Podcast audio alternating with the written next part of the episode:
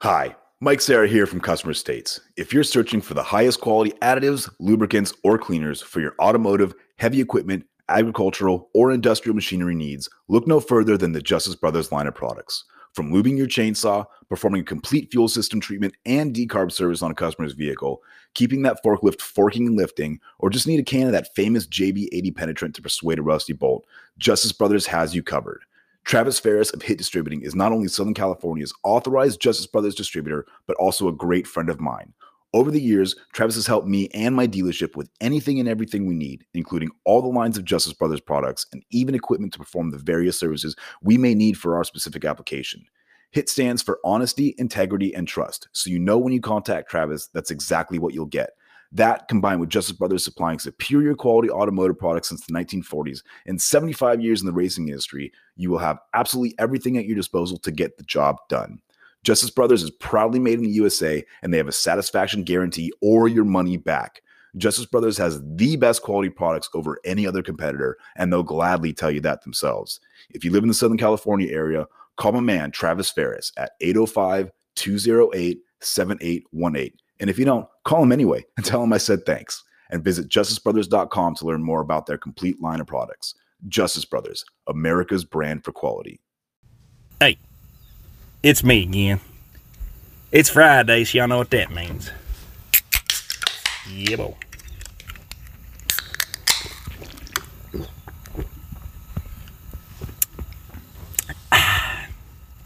Now that's the stuff. May the shenanigans begin. Come on. Oh, yes. Here we are. Here we are. A.A. Ron. So thank you, A.A. Ron, for giving us that voice memo for the introduction for the podcast. And again, thank you for the drinks. Drinks supplied by A.A. Ron.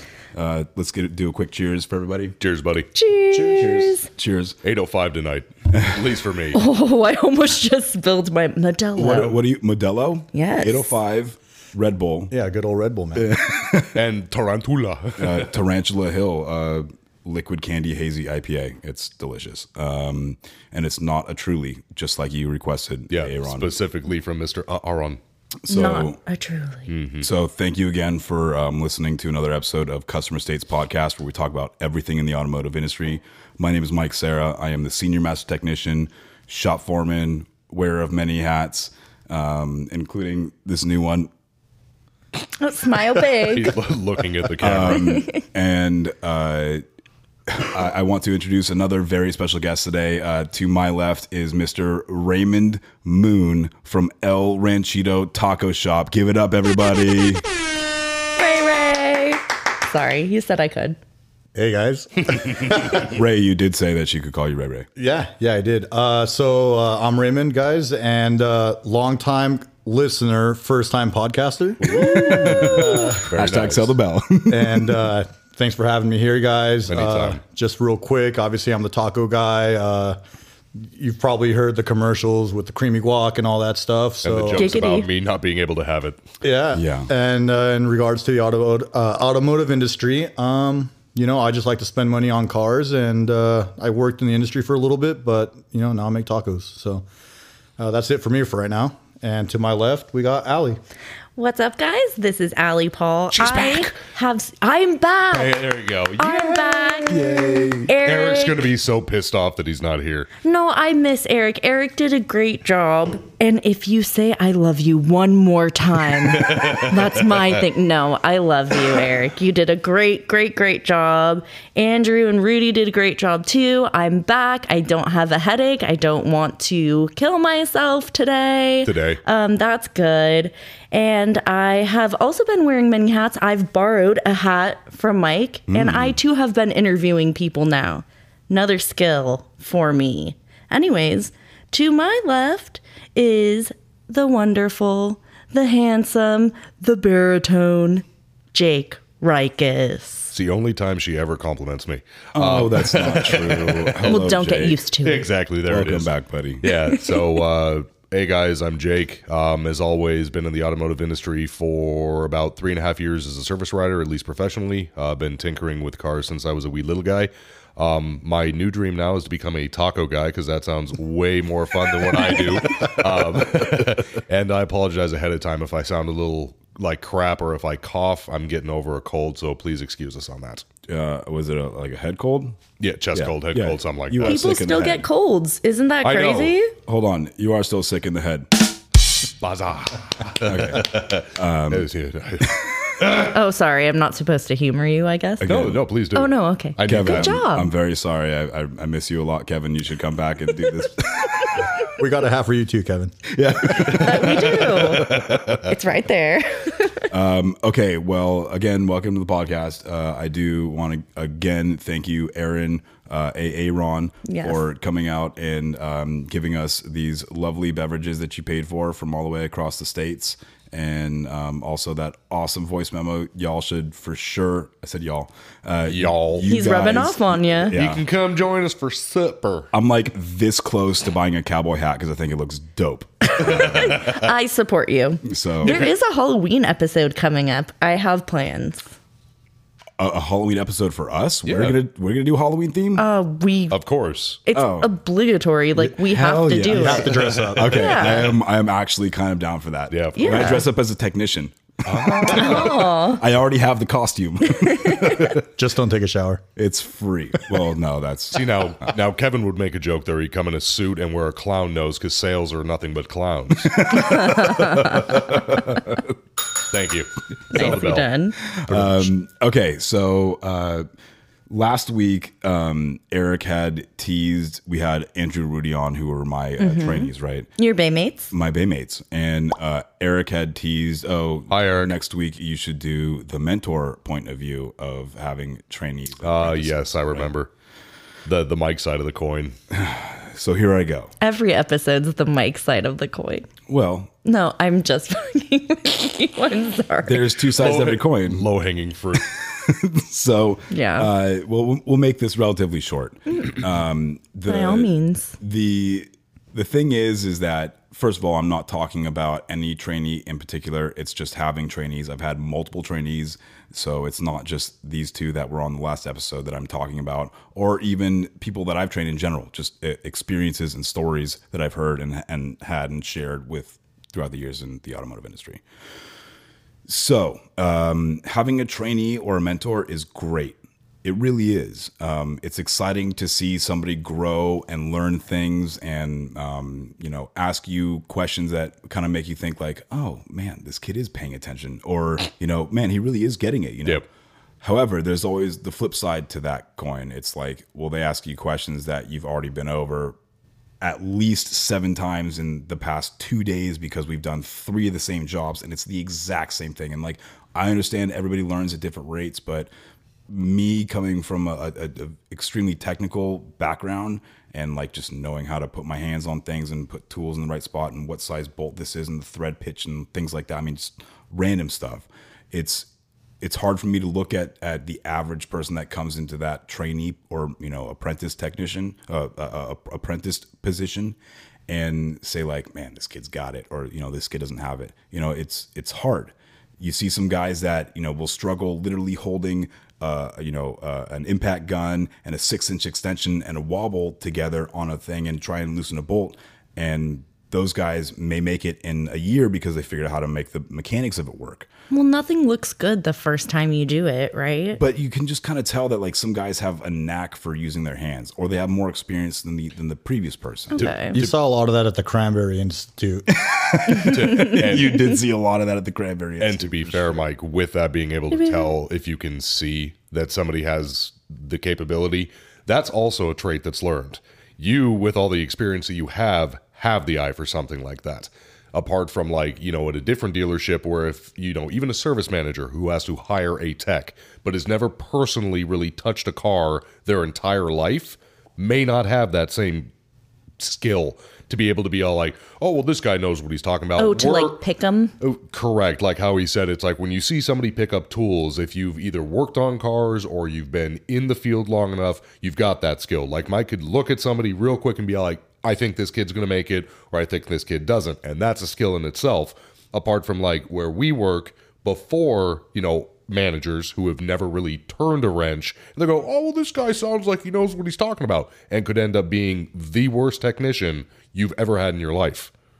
I mean, so if I want to bring it down to basics, it's like I can teach you theory and I can teach you how everything works, and you can understand that perfectly or maybe even better than I do one day. But if you can't remove the transmission from the vehicle to get it out and put it on the bench or whatever, it's not useful to me or anybody in the automotive industry. So you have to have the hands-on skills. It's got to be both. You know, you have to understand the theory, and you have to be able to use your hands and understand like the physical relations of things, of like, you know, this is over here and this is over here, but I have to remove this in this way, and so I have to Tetris it out in this position because this area is thinner or whatever. I mean, it's just there's stuff that I can't teach you. I can teach you theory all day, like I said, but I can't like teach you how to use your hands really efficiently. And you have to have like the muscle memory. We have a name for those, you know, the guys that know everything but haven't done anything. They're called Bob. Shout out to Bob. Shout out to Bob. What's up, Bob? I don't get that joke. I know who you're talking about, right? Yeah. Okay. We'll go into it. He enjoys plants, if I'm not mistaken. I don't remember. No. Well, I don't remember.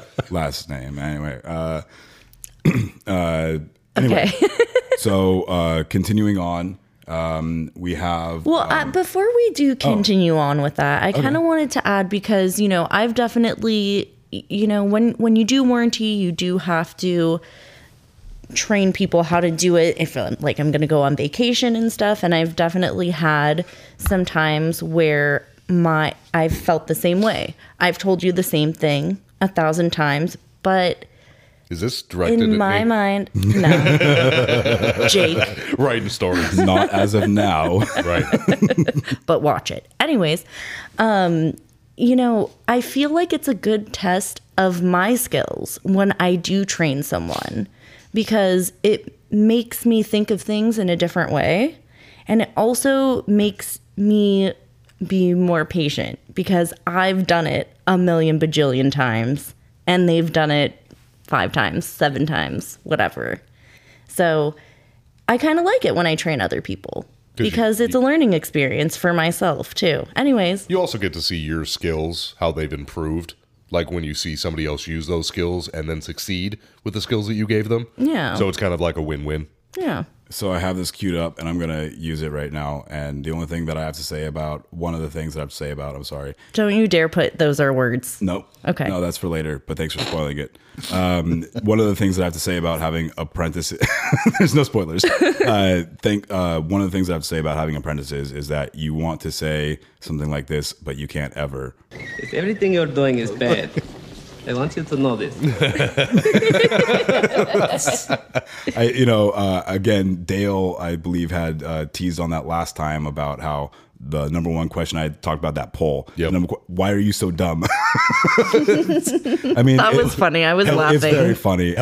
Help you. So we had another listener, and I can't remember the name right now, but we had another listener that wrote in and said, hey, well, part of the thing that's, you know, nice about being able to teach somebody you're having apprentices is that you as a technician or a master or whatever get to learn, hey, how does this person learn? Are they more of a physical guy? Are they more of an audio guy? Are they more of a visual guy? You know, what can I do to better interact and better train this person? And so it's kind of interesting for me throughout the years of having all these different personality types and seeing what I've been doing in the past that worked for some people but doesn't work for this person, and how can I augment that to make it more effective for this person. I mean, it's you have the potential. You have each of you have the potential to grow. And again, like I said, that's why I like taking on so many different projects, is because it gives me the ability to grow my skills. Just like with the editing for the videos and stuff like that for YouTube, right, which I know are terrible right now. Bear with me. I'm getting soft. But they're getting better. It's getting better. Yeah, I'm learning. So, but anyway, I mean, it's just like, you know, learning new things. It helps me improve myself as not only a person, but as a technician and things like that. Sometimes maybe good, sometimes maybe shit. Oh, that's the next page over. Just give me one second. No. No, but you're sometimes also... Sometimes maybe good, sometimes maybe shit. But you're also learning how to teach people. That's kind of cool. Yeah. You know, it's the same in so many industries, though. I mean, even in our industry, it's like I'll get someone that comes in and they're like, yeah, I've worked at this other taco shop. I have 10 years experience. And you're like, all right, sweet. This guy's going to learn and be quick because, you know, cooking's cooking for the most part, like the generic things. And then you put them in there, you throw them to the fire, and he just doesn't know what he's doing, like, at all. Yeah. And it's like, you know, sometimes I'd rather just take someone that has no experience and mold them, you know, the way I want them to do things. And then, you know, but also they test your patience. Like, how quick are they going to learn it? And then me as the person teaching them, I have to look back and be like, hey, dude, you literally have like 20 years experience. Like, maybe you should take it easy on him, you know? So, and I'm sure Mike probably goes through the same thing with his apprentices, you know? It's really hard because, again, like, I hold myself to a super high standard, which is unachievable even by my own standards. We obviously can't all be you, Mike. I can't even be what I want to be. Yeah, you know, like, it's like when I am training somebody, you're like looking at somebody's potentials or qualities, or, you know, interviewing a potential employee. It's like, man, I wasn't at that level, you know, at that little level or whatever at that time, or like I had more experience by this time or whatever. It's hard to get a good judge of character if you have that bias of, you know, like, your own personal bias. So you have to take yourself out of it. You know, it's just, it's hard. It's all part of it. A learning experience for all of us. Mm-hmm. It's one of the things that I definitely enjoy. Well, Mike was Mr. Know-It-All when I first met him. So even at the Cranberry Institute. Yes. He sat in the front row, raised his hand for everything. He still lives. He had his pocket protector. That's Jake's biggest gripe right now. What? So if I could get Mike to just take a deep breath, I think he would just enlighten himself. Listen, if Mike could take a minute to have Mike take a deep breath, he would really enjoy it. I go whole hog or no hog, you know. It's no half ass, full ass or no ass. So full ass or no ass. Yeah, oh yeah, that's also one of my sayings is full ass or no ass. There is no half ass. It's like a Yoda thing, I think. Or a Mike-ism, as Jake pointed out from last episode. Yeah, we're for sure gonna have to write a book of all the isms from the podcast. Hey, it's a good one. Yeah, there's one in here that I really like. If I can get to it fast enough. You can. We'll wait. No, there's no time for waiting. There's no time for waiting. Those are words. What was you that? You could have just told me to say it. Those are words. Those are words. Those are words. Those are words. Those are words. Oh my God. It sounds like the same person. It is the same person. Did I come? Oh my God. That was so funny. Everybody tried to say that last week. Before you move on, so to skip before you get to the certified fun. Go ahead. So I had something taken from me today on the ride from work. Your dignity? Did you lose your virginity? I don't think I ever had it. Mm. Yeah. Well, okay. Nope. Go ahead. I'm special. We're brushing over the time with your uncle. It's okay. Move forward. Oh, shit. Oh, God. The memories. Father Jonathan. Okay, moving forward. I thought you were Jewish. So on the way to work today, and it was almost going to be perfect, and I'm going to get really childish here, and I apologize. So, you know when you were a kid, you were back in school, and you realized you could spell out certain words on a calculator? Oh, yeah. Like, I know, yes. Okay, so like that, basically. So we were driving to work, and I realized at the top of... I'm a child. Yeah. You mean shenanigans? At the top of that specific hill that everybody knows about from my neck of the woods leading up to where we work. Oh, yes. So the top of there... Mm-hmm, I look down. You can say the grade. I mean, there's all kinds of grades around the So top of the grade, state. And I look down at my how many miles I've got, and I'm at 8,007. And the temperature outside is 69. And I'm like, oh my God, it's going to happen. I'm going to get 69 and boob right now, and I'm going to and I'm going to get a picture. So as we crest over the grade and it hits 808, I look back down and the temperature's 64. I'm like, it's rude. I don't even want to do it anymore. We were so upset. Whoa. I'm sorry, I fat fingered that one. And even Allie's like, oh my God, it's going to happen. I'm like, I know it's going to fucking happen. Like 69 boobs, yeah. so stupid. It is stupid, but for, you know, with the memes and everything, I'm like, oh my God, this is actually going to happen to me. And it didn't, so I was very sad and it was stolen from me. So there's that. And to go a little bit more, because I promised a gentleman that I spoke with that I would talk about his close calls that he's had like 3 days in a row now. Close calls with... cars driving, like him almost accidents, like him almost getting in an accident. Yeah, accident days, like him almost dying to the point of like, I'm pretty sure he's living in what the hell's the movie where stuff keeps happening? Oh, Final Destination. Yes. Thank you, Final Destination. I was going to say driving behind the log truck. So, Final Destination. Yeah, Final Destination. So on Monday, Tuesday, whatever.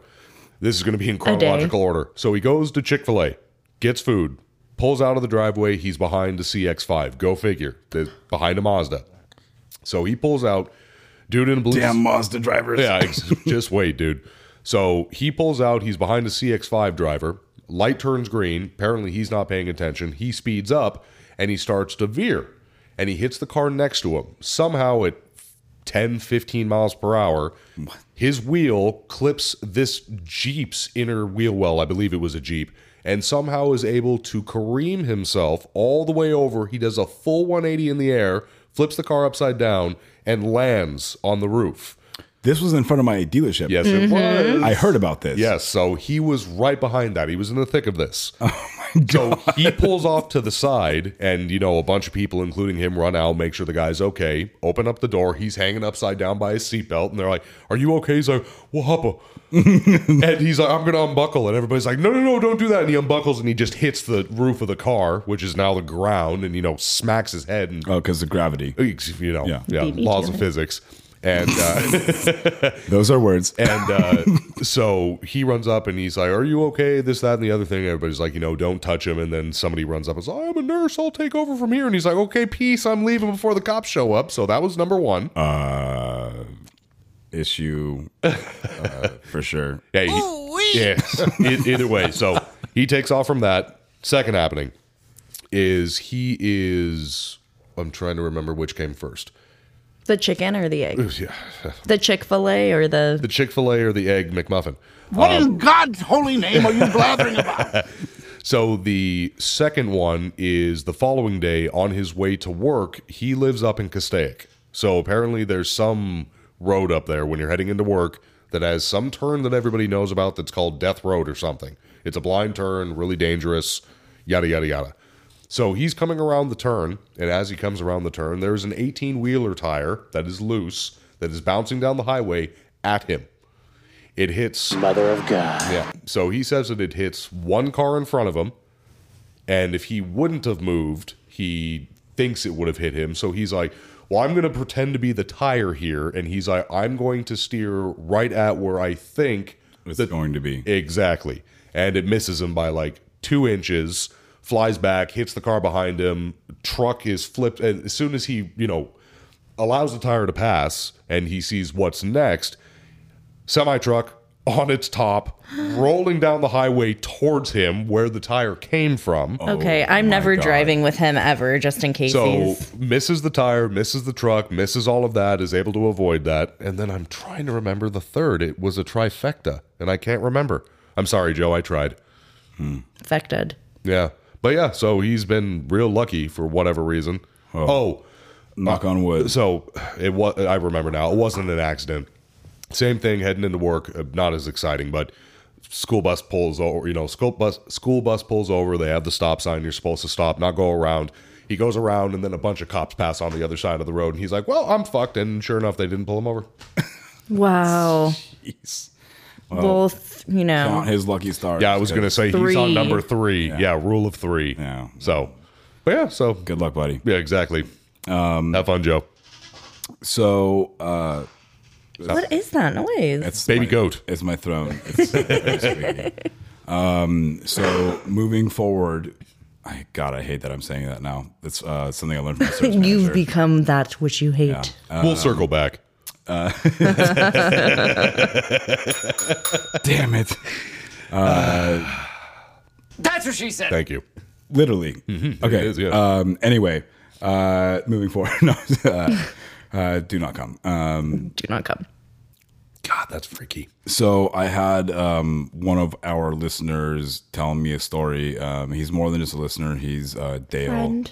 Hi, Dale. Lover. He's the guy that does our website, the hashtag Celebel, 3D printing stuff, Parts Canon. He's a huge help to me in many, many ways. I still need a Parts Canon. To all of us. I will get that going for you. I need one. I'll get that going for you. He was telling me a story about his dealership, and through Ford specifically, we have this new requirement to be certified in a specific category to do field service actions, so like recalls and technical service bulletins and things like that. So in order to be allowed to do that under warranty, you have to be certified in that specific area, right? Okay. Makes sense? Yep. Okay. Well, it used to be shop competency, which means that if there was a technician like me who was a senior master and was certified in everything or whatever, anybody in the shop could do warranty repairs. Well, it's coming down to technician competency now for certain things. It's coming in the future. One of these things is field service actions. And so every technician that's going to be doing a recall or a TSB or whatever needs to have this certification. Well, oh, like per Ford Motor Company. Well, interesting. Any field service action or recall that comes out, you need to be certified in this category to be able to do them and flag it under warranty and get the warranty claim approved and things like that. Okay. Well, there's been a bunch of throwback. I can't remember what you call it. Blowback. Flack. Yes. And there's been a bunch of terribleness. Cannon fodder. Described the dealership like, yeah, that, you know, the technicians are threatening to quit and they're not going to be certified. And really? They don't want to do the training and blah, blah. I'm like, call their bluff. It just doesn't, it doesn't make sense to me. Yeah. Like how can you say that you're not, you don't want to go get certified to do your job? Like, mm-hmm. That's required for almost every industry. My mother's a retired dentist. She still stays certified and goes to classes and seminars and does the online training stuff that she needs just because she wants to stay current. My father does works in a hospital and does all these sort of things. He stays current and does online training and does this stuff all the time. I do online training and go to classes and stuff like that all the time. Allie, I know you do. Jake, I know you do. Ray goes online. Yeah. I'm sure there's, you know. I do training for like serving beers and stuff like that. There you go. Absolutely. I mean, it's. You have to get like your serve safe and all that. Well, that's hospitality too, man. That industry changes constantly for what's in. I mean, that's moreover to my point is like, no matter what industry you go into, you have to be somewhat like, you can't go cut hair with or whatever without a certification or whatever. So I mean, like, I've always found that so funny. Not to derail you. Yeah, no matter what, you have to be certified. So where are these people going to go that they're not going to be certified? Yep. And then he tells me like those guys, Jiffy Lube, those guys, you know, half the techs in the shop aren't certified to work on Fords. Like, what do you mean they're not certified to work on Fords? I understand that they're good at their jobs and they know the product and they know a bit. How can you not be certified for that? Like, it's super easy. And if the dealership wants to send you out to training, it's basically like a vacation. You know, you get paid to go to school. You get paid to, you know, for your food expenses. You get paid for a hotel or whatever. I mean, it's asinine to me how you can. It is literally doing your job to stay certified. Yep. It doesn't matter if you can fix the car. You also have to prove on a piece of paper or to Ford Motor Company in some fashion or way that you have to, that you know how to fix the car more than just your actual skills of fixing the car. Well, and then the other thing, it's like certain techs, my techs will also sometimes like, well, I don't want to take that certification or, you know, it takes time, blah, blah, blah, whatever the complaint is at that point. It's like, dude, you get paid for your average of what you would have made and your hourly to go, everything's paid for, and you get to have a couple of days off of work to learn something. That sounds kind of bitching. I don't get to do that. It's frustrating. Does the dealership still give incentives for certification? Yes. Like pay raises and stuff? Yes and no. You get to keep your job. Well, hey, that's a good one. Does Ford have any kind of like programs where you get like stuff for being certified? Like Mazda has programs like that, and so does Volkswagen. Like if I take a certain amount of classes, I can earn points and then get like a freaking George Foreman grill or something with my points if I want. We paid for that Disneyland trip with all your points. We went to Disneyland and I got a Keurig because of my Volkswagen points. And we had a kick-ass hotel room too. Mm-hmm. We're going to answer that question right after break. Nice tease. Yeah. So thank you very much for listening so far. We're going to come back with Ray Moon, the tease to Allie's story, and hear more about Ray Moon and whatnot after the break. Thank you for listening to Customer States Podcast. We'll be back soon. Mike, what are you eating? That looks amazing. Oh, this? It's just a delicious El Snor burrito from El Ranchito Taco Shop. Is that nacho cheese sauce and hot Cheetos? Nacho cheese, hot Cheetos, and their mouth-watering carne asada. And I'm dipping it in their creamy guac. Creamy guac? Oh. Yum! Giggity.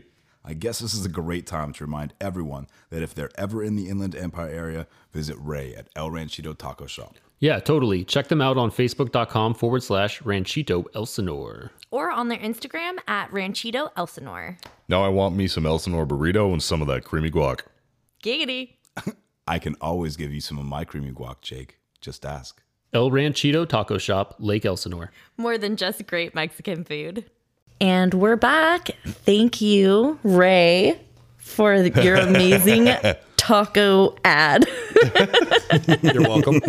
Thank you. I need about $3.50. I don't know. We gotta pay those bills. We have to pay those bills. Hey, Ray is the best. So seriously, thank you for coming out, and thank you for supplying the delicious tacos that we will be consuming post podcast. That's me rubbing my belly in delicious excitement. Yeah. We're picking it up in 1080p. He's the real deal, that's for sure. So, cheers. And with that, we thank you. We salute you. Thank you to the troops. This one was hard to crack. I'm not going to lie. It's a tough case to crack. Balls. A tough nut to crack. It's a tough can to crack. Also. Ooh. This is yummy. I told you you'd like it. Thanks again, A.A. Ron, for the mix-up of drinks. Oh, yeah, for sure. Seriously, thank you so much. Yeah. We love hearing your voice. If you want to be an honorary cracker with us. Wait, is that good? I don't know if I should say it that way. A cracker? Cracker? That's fine. If you want to be an honorary podcast member. Yes, send us your voice memos. Be like A.A. Ron. Still going to send it. He was concerned about, apparently he was using a microphone or something like that. It sounded great. It sounded great. The first one that he did, I love the crickets in the background. I mean, give me some more of that, please. Some ambient. Some of that good Kentucky BS. Love the noise. And I love the chicken. I'm sorry. Kentucky Fried Chicken. Seriously, I'm like, please don't make me explain that. Well, I was like, was there a chicken in the background? Oh, you know how I feel about farm animals. I get super excited. I miss my cows. Oh, cows are awesome. You know what else is awesome? Please do tell. Teases. Oh. Like, tell me about your amazing Ford benefits for completing your training. To completion. So phrasing. I'm gonna come. Damn it. Do not come. We've got your back, dude. I need about 3 feet. Don't even. It's way easier to have you guys just do it all. You guys silly? I'm still gonna send it. There you go. Pages off. Anyway, yes. So Ford actually does have incentives for training in a sense. Okay. So we have what's called it's awards or rewards HQ. Okay. And so we get a certain number of points for completing things, and you can either get like waterproof speaker or like a gardening trowel set. Are they like branded, or is this just like whatever from like a catalog of things? It's like essentially Sky Mall or something. Yes. Like that. Okay. Yeah. So act now. Buy this from QVC. This is one of those sort of things. But wait. But we also have things that are like we call it the PTS challenge. PTS is our main homepage for finding like diagnostic things and looking up wiring schematics and repair procedures and things like that. So that's ELSA and Volkswagen. The PTS challenge, and there are monthly questions that run through like 9 months of the year or whatever, and everybody is available to or free to answer those questions using the workshop manual and blah blah. And so there's like 4 questions a month, and then everybody gets rate, and you can rate it, and then you can do with a mentor and a apprentice type relationship thing and answer the questions together, and all these different rankings and categories. And the grand prize is usually it used to be a cruise somewhere, but now it was like a trip to Dearborn, and you get to go see the factories. Okay. You get to drive around the test track in some fancy car. That's cool. That's like a pursuit for us. Yeah. Can you see your rankings throughout the year? Yeah. Oh yeah.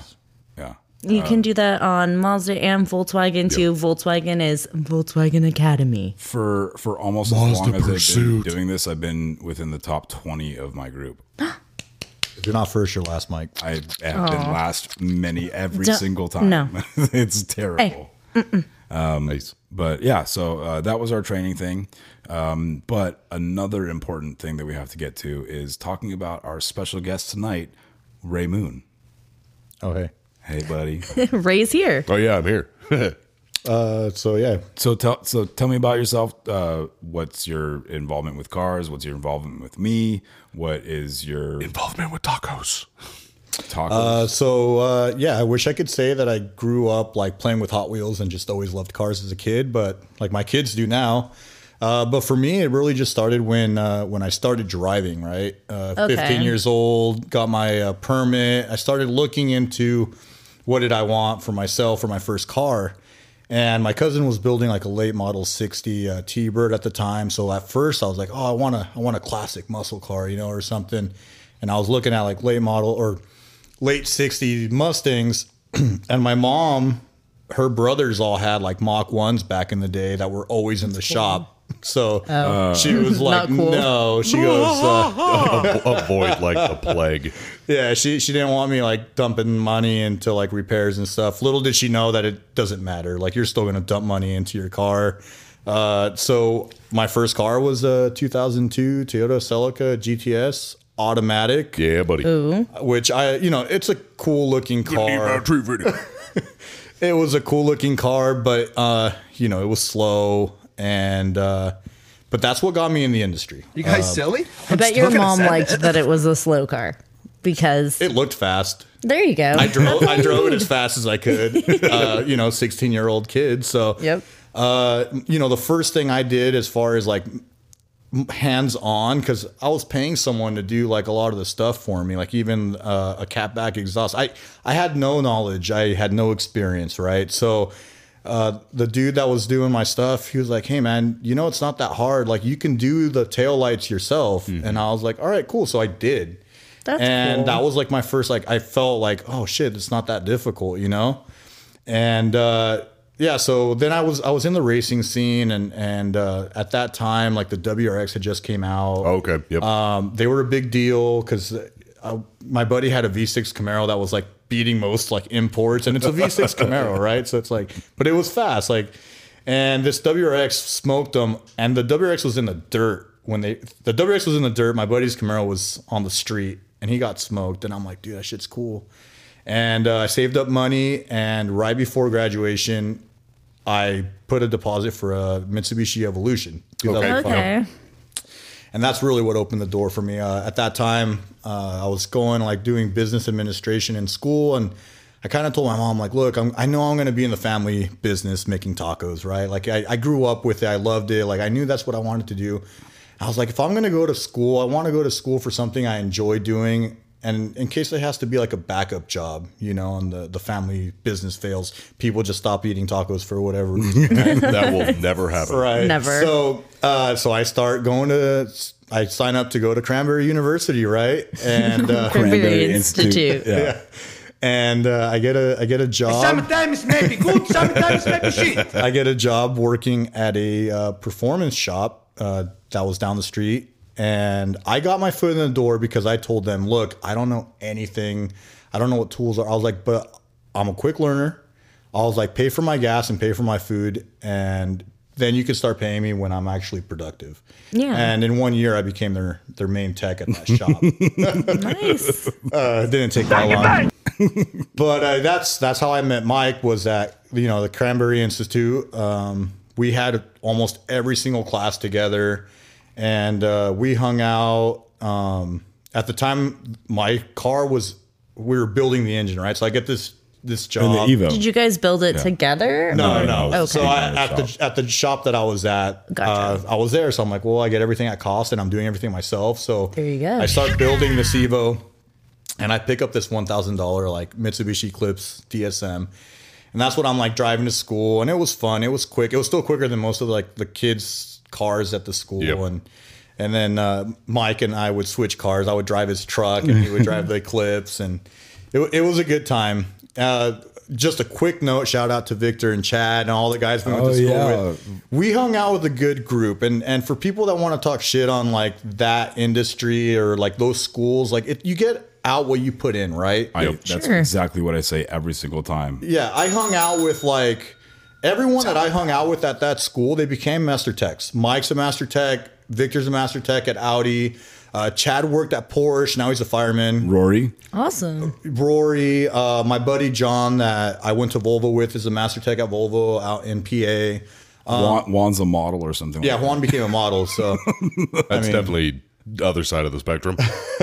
But everyone that I hung out with. He was gorgeous. Yeah. Everyone that I hung out with at school, we were all top of our class, and everyone did something with themselves in the automotive industry. I went back to my family because... Volvo screwed me over at one point, and I was like, all right, I'll just go make tacos. It's what I want to do anyways. Right. Yeah. So that's, I got to that. And then I was, I would build cars, on the side for side money. I did that for a while until people became very cheap. It's like, I was providing a service. I knew what I was doing. I was helping people out. The Hyundai Genesis had just come out, and I had bought one of those, and I was like, I had the fastest one in California for a while. Nice. And I was doing good, good side jobs here and there. And then people just are like, oh, well, once people figured out how to work on the car, they're like, so-and-so can do it down the street for, $100. I'm like, well, then go to them. So take it to them. Yeah. I was like, I'm not going to bust my knee. So I stopped working on cars after I started making good money at my own shop. And now I just enjoy it as a hobby. Now I work on my own car. I kind of went away from imports just because with all the smog regulations that we have here in California, it's not even worth it. It's not. I got over like having to worry about where I'm going to smog it, if I get pulled over by the cops, all this. So now I just have, the Camaro Z011LE that's fast from the factory and don't really have to do anything to it.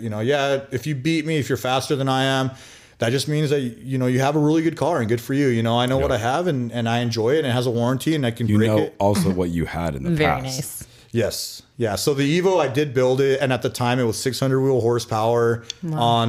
Wasn't it like the second fastest in Southern California? I don't remember. Dude, but you remember that competition. Yeah. You had it all tuned up. We went out with the fucking laptop in the car on lunch break from UTI. And you were like, oh, this is the tune that I'm going to use for the race and blah, blah, blah. And you took us out and we did the 4-wheel launch and the car just like, and then launched.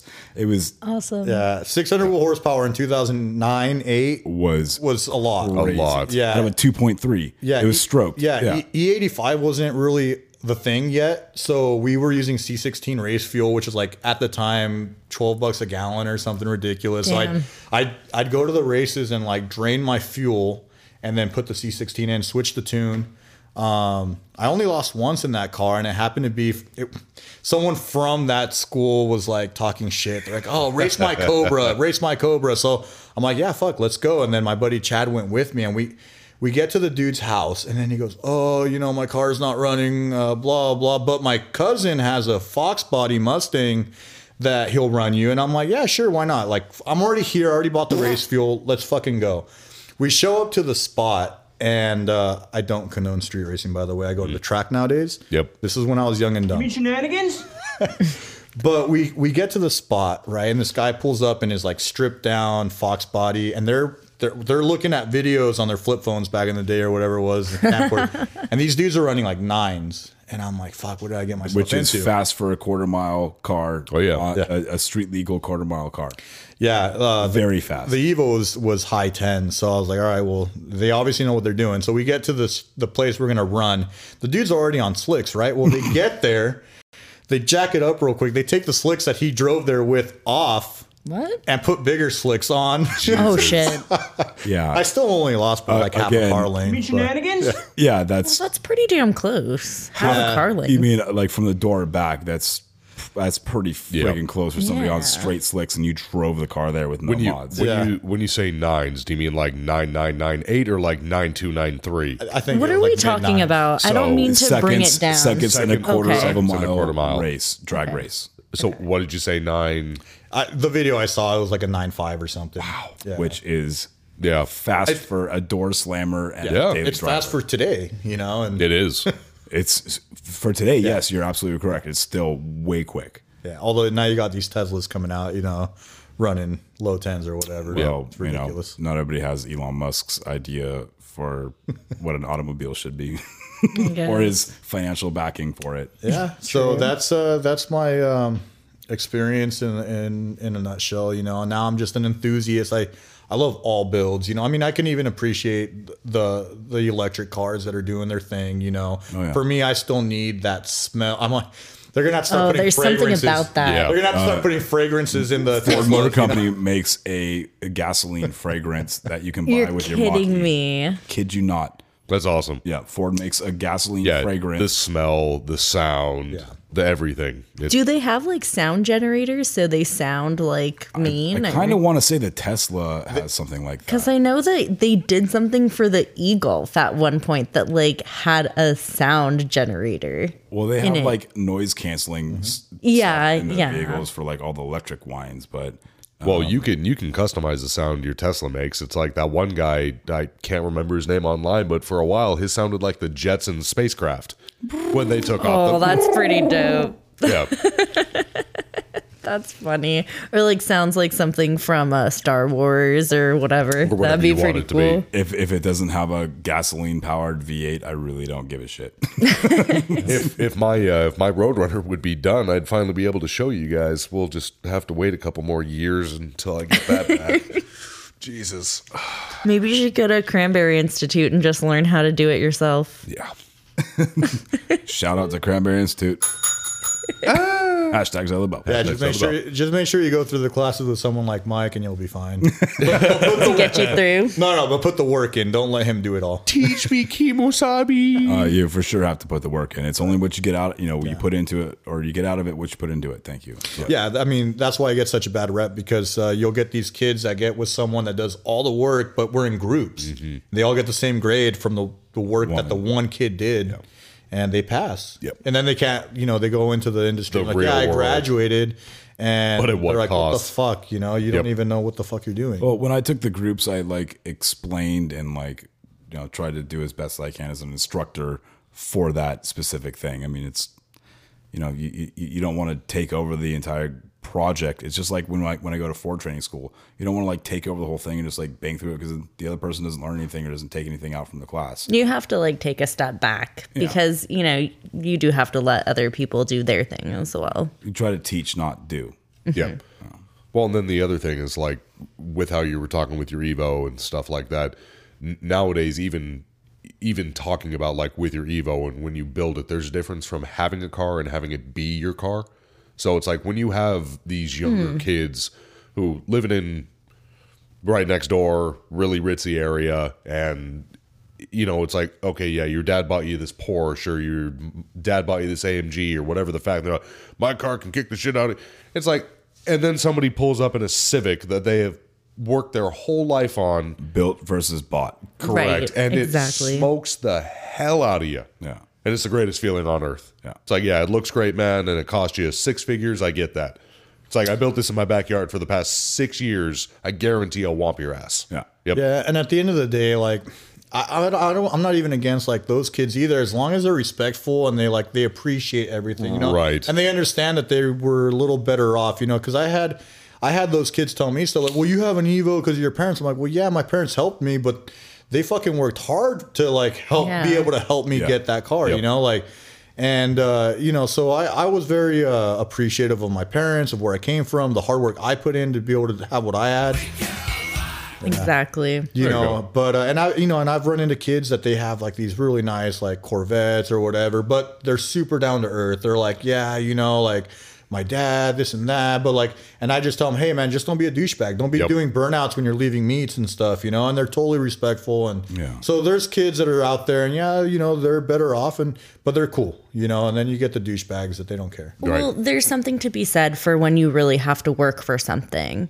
And, you know, I was talking with you earlier about how, you know, I think everybody should have to work in the service industry, like in the food service industry. Oh, yeah, for sure. Because there's definitely some parallels between, okay, let's say Jake working with customers and, you know, everything that he deals with. And then, okay, you work at the taco shop or whatever, and then you have complaining customers there, too. It makes you really appreciate what it is to, you know, have your hands working in things and working with customers, because, you know, everybody has all kinds of different days and stuff like that. So I think it makes you really appreciate, you know, what someone is bringing to you with, you know, with their service work, you know. What we do in the customer service industry as far as technicians and automotive people is no different than what Ray does, because it's the same people that are buying tacos from Ray that are getting their cars fixed from us.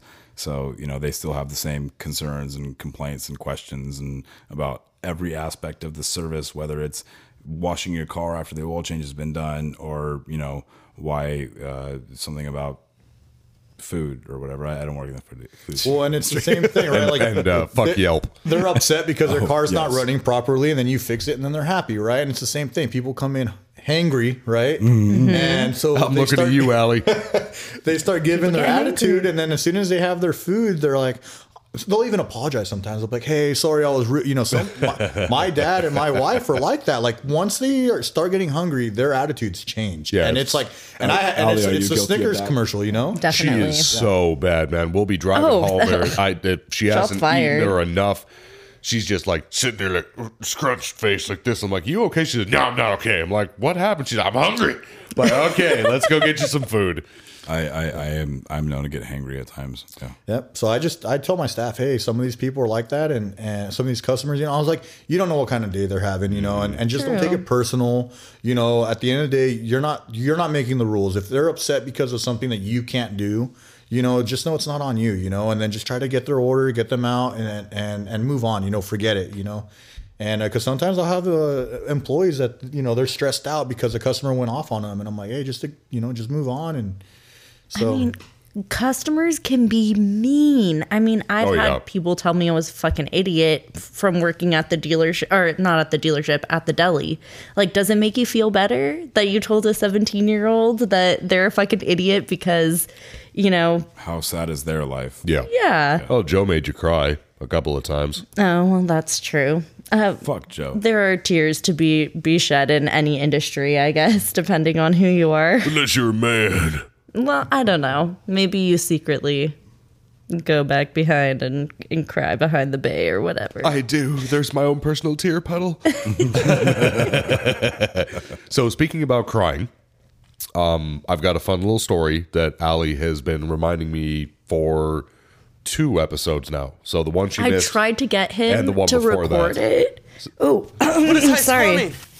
Going through puberty, I guess. So with the whole crying thing, kind of had a story where a customer kind of cried. And I'll explain. So I got a call from a distraught mom, lady, however you want to word it. And she calls and she goes, I was just driving on the 101 and my car just stopped. I'm like, okay, what happened? I'm like, anything weird? Any lights? And she's like, every light's on. I don't know what to do. I had to pull over and I'm scared. And, you know, the regular phone call you get. And just car stopped. And this is no jab, but usually it's a young girl or a young boy or a mom. It's like usually dad. Maybe an inexperienced driver. Exactly. An experienced driver. That's the thing. So I need help, this, that, and the other thing. Car's under, it's 336, so I'm like, here's Mazda's roadside. They will tow you to the dealership for free. Where are you at? And she's like, I'm so-and-so. I'm like, perfect, we're the closest one, so they're going to take you to us anyways. But if they argue with you, you're more than welcome to tell them, bring it here. So car shows up, and she's like, do I have to be there? I'm like, no, just leave the keys. If your husband or whoever wants to pick you up, that's fine. Do you have a file with us? I look it up, get the numbers. Shows up on the flatbed, and I asked the tow truck driver, I'm like, so what do you think it might be? And he's like, really don't know, man. I could be a battery, you know, maybe rodent damage. Not really sure. I'm like, okay. So open up the hood, no rodent damage. Battery looks fine. Car's got like 16,000 miles. Is it all lit up? Like, oh yeah, it's lit up like a Christmas tree, everything. So usually with the Mazdas, if they're lit up like that, it's usually low voltage, goes into limp mode, just dies, whatever the case. So, excuse me. Hey, I said I'm getting over being sick. I'm sorry. So I call them. I'm like, look, guys, this is the diagnosis charge. We're more than happy to look at it. If it ends up being rodent damage, it's on you. If it's a manufacturer defect, it's covered. If we find out it's something really dumb, you're still on the hook. They're like, that's fine. We need it fixed. So I give it to my tech, and he takes it back. And day goes on for a tiny little bit, sitting there helping other customers, whatever the case, blah, blah, blah. And 25 minutes pass, and my tech walks in and goes, hey, Jake. I'm like, yeah. He's like, do we have a gas can? I'm like, what do you mean, do we have a fucking gas can? He's like, do we have a gas can? Oh, yeah. I'm like, yeah, why? And he's like, I just need to see something. I'm like, okay. And my brain at this point, because I'm busy, I don't really tie together, remember what car he has. So I'm like, yeah, it's over there. So he grabs it. 5 minutes pass. Comes back and he's like, hey, Jake. I'm like, yeah, what's up, buddy? He's like, let me show you something. I'm like, okay. So he takes me out to his bay, and he hops in the car. Starts it, fires right up. I'm like, okay, what'd you figure out? He's like, it was out of gas. I'm like, I'm sorry, what? Inconceivable. I'm like, what? He's like, it's out of gas. I'm like, oh. Inconceivable. So I distinctly remember you telling a part of this involving the husband. Yeah, I'll get to that. Okay. I'll get to that. So out of gas. And I'm like, are you partner? Are husband. You positive it was out of gas? And he's like, dude, it was dead empty. I'm like, how'd you check? And he kind of looked at me like, how dare you? I'm like, dude, the customer is going to ask me this. Yeah, like I need to know. So I need to know. Pinpoint test or something. Exactly. Like, he's like, I unplugged, or he's like, I pulled the hose from the high pressure fuel pump. I cranked it, and all that came out were just air. Farts. Yeah. Farts. It was your word. Farts. Yeah, farts. Exactly. Farts. So I'm like, okay, cool. That's all I need. This is enough ammo where if they yell at me, I'm good. I call. So I get the wife. Start explaining to her. She's like, no, please stop. I don't know anything about cars. Talk to my husband. So I get the husband, like, hey, I'm Jake. I've got the car. I need to ask you a couple of questions. I'm all like, what was your wife, or was the car doing anything weird? Did you get any warning lights, anything before you guys brought it into us, or that your wife noticed before it died on the freeway? He's like, no, nothing that I know of. And I'm like, okay. I know what's wrong with your car. And he's like, and he's like, okay. He's like, is it going to cost me a lot of money? I'm like, no. Yeah. I would have also accepted, oh, I need about 350. I need about 350. That's a different page. Yeah, exactly. So I'm like, your car ran out of gas. And there's just silence. Like, I mean. Inconceivable. Yeah, eerie silence. Like, I know this dude's popping a vein on the other. What the fuck do you mean it ran out of gas? Exactly. And I'm all, and I have to go. I'm like, sir, you still there? He's like, what do you mean it ran out of gas? I'm like, it ran out of gas on the freeway. And he's like, that's impossible. I'm like, well, it's not. And he's like, well, how do you know? Well, I put gas in it and it runs fine. And so, right? So that's what I started with. I'm like, well, we put gas in it, and the minute we did that, it fired up. And he's like, well, how did you make sure? And I'm like, well, my tech pulled the high-pressure fuel line and tried to start it, and all that came out was air. No fuel whatsoever. He's like, it doesn't make any sense. There must be something wrong with, the filler gauge or blah, blah, blah. I'm like, no. It was simply your wife did not notice that the fuel gauge was on or the need fuel light was on, or you didn't. And I told him, I'm not trying to be disrespectful, but it's really this simple. I mean, shit happens. Right. And so after you put, I'm assuming, so like when we do things, we put like 5 gallons of gas in a vehicle. Mm-hmm. It's generally about $20. So that's what we charge the customer. It's roughly around 5 gallons of gas for a diagnostic thing or whatever. And so after you put that fuel in the vehicle, what did the fuel gauge read? Like very close to empty. I mean, yeah. It was barely over empty. Yeah. I mean, so barely. It was definitely out of gas. It was definitely out of gas. No questions. So he goes, well, the light didn't come on. And then I go, well, about that. So the way that the Mazdas are is on their... So they had a CX-9. The way that the gauges are set up is you have an analog, and a digital LCD screen. On the digital LCD screen, on the far right of the gauges, has your gas, how many miles you got left, and it will also pop up the warning if you're due for service. Well, they're due for service. The thing is with that service warning is it blocks out everything else if you do not... clear it. If you just let it sit there, you can't get any other low tire pressure or whatever. Correct. Mm-hmm. So it'll flash for a second, but that's all you get. And then the service light takes over. So I'm like, well, sir, your service light's on. That's what is blocking the view. If you guys clear that, or we do an oil change for you, that would go away. And when we started this, I made kind of an agreement with my manager. If he buys an oil change, we let him off. Just an oil change. We're good. Not going to charge a diag, but we're not going to tell him that. If he goes, no, I'm going to get it elsewhere, $175 diag. So you get exactly nothing. So I gave him the option. And he's like, no, I don't want an oil change. I've got somebody else who will do it cheaper. Fantastic. $175. He's like, what? I'm like, $175, what you guys agreed on. So how was that 3 gallons of gas for $175 there, bud? You guys silly? I'm still going to send it. Exactly. So he was, of course, in pissed off mood, all that stuff. And this gets better. So he goes, I'm going to pick up the car in a bit, all that stuff. And I'm expecting him to come in heated. I'm going to get into an argument or try and calm him down, whatever the case. He walks in and he goes, hi, I'm so-and-so. I'm like, oh, nice to meet you. I'm Jake. And he goes, Jake, I want to apologize. I'm like, oh my God. Apologize for. So he goes, I want to apologize if I seemed off-handle, angry, what that. He's like, to tell you the truth, and word for word, my dumbass wife insisted that she had to go. I know, but either I have to tell this how it is. Phrasing? I know. He goes, my dumbass wife insisted that she. Phrasing? Oh my God, Mike. Insisted that she had to go right then and there to go get Chick-fil-A because she was so effing hungry. I'm like, I see. The Lord's chicken is the culprit. So he's like, I kid you not, she hopped in, didn't think about anything, was like, I need chicken, and ran out. I need about chicken fitty. And yeah, so that was hilarious. But he's like, I really appreciate it, man, I'm sorry. He's like, I don't want to waste your time.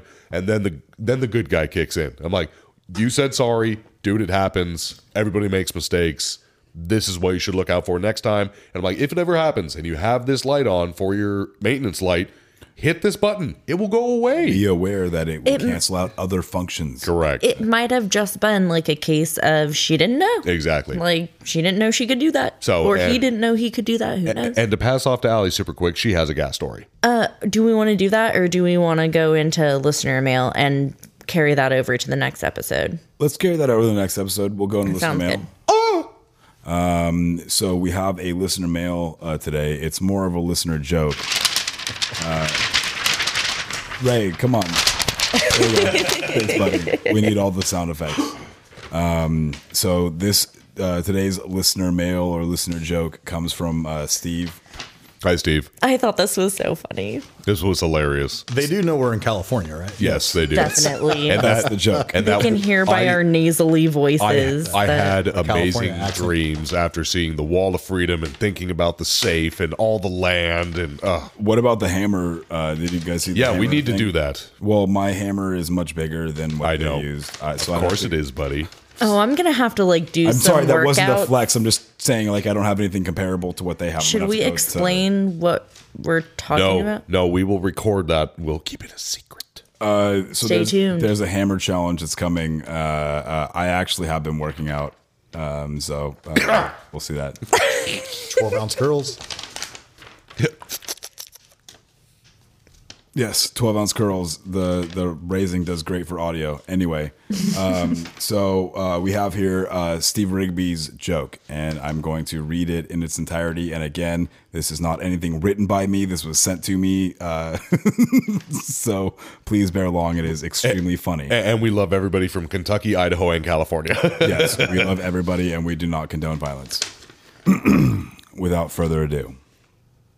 So, a guy from California, a guy from Kentucky, and a guy from Idaho are in a bar.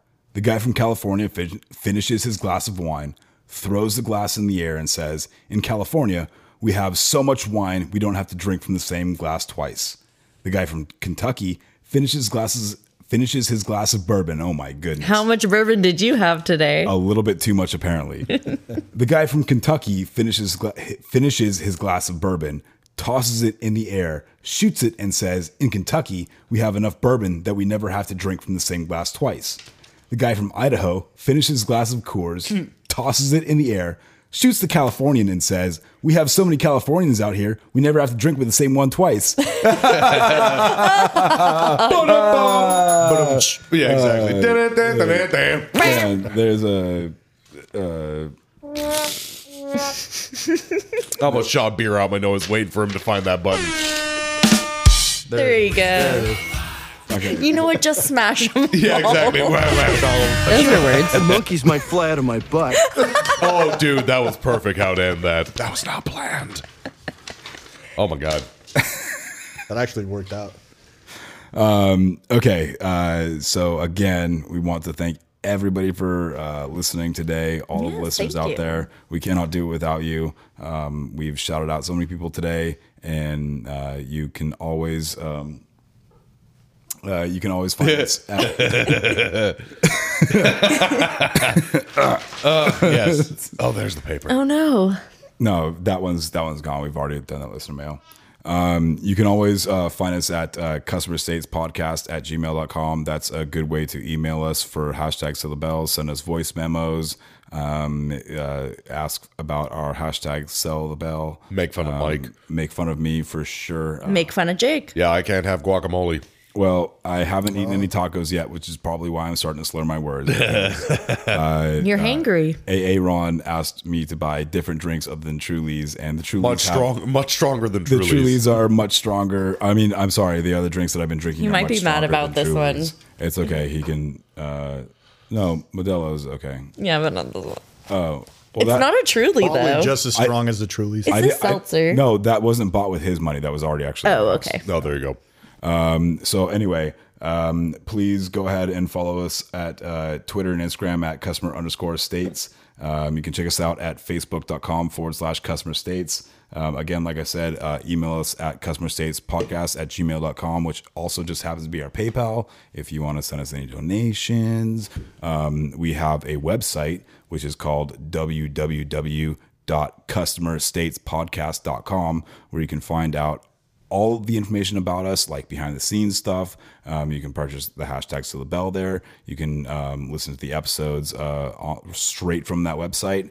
And we also have a YouTube channel up right now, which Allie seems to be doing live streaming stuff from. And at this very moment, if you're listening or watching the YouTube video, you can go ahead and search for us on YouTube at customerstates.podcast. And I believe that's it. I also want to give a big shout out to Dale Follett at twistedbuilds.com. He's the mastermind behind the website, the 3D printing stuff. He helps us out a lot. Raymond Moon from El Ranchito Taco Shop. Ray. Sorry. You're welcome. El Ranchito. Thank you so much for coming out. Thank you so much for bringing your food wares, your beautiful hat. I cannot thank you enough. Yeah, thanks for joining us. Yeah, they're going to put me to work right now. I got to go make tacos. Yeah, but is there anything else anybody wants to add? Just thank you so much for being here. And as always. Yeah, I was going to say, guys, we got to do this. We will see you next week. Thank you for listening. Listen to what Mike has to say. Ray, thank you. And Allie, since we didn't have you last week. We miss you, Allie. Love you. There it is. See you next week, guys. Good job, Eric. Hi, this is Mike Serra from Customer States. Matco Tools is one of the best tool companies in the industry, and Nick Lowridge is one of the best Matco tool distributors. Nick can get me anything I need for the shop or for at home. From oil drain pans to beef jerky, Nick's got what I need on tap. Nick works in the Thousand Oaks, California area, and you too can get whatever you need by calling him at 805-796-7323. 7323. And if you're not in that area, call him anyway and tell him you heard about him from the Customer States podcast. And then you can hop on to matcotools.com and find a Matco Tools distributor near you. Matco Tools. Service, trust, results.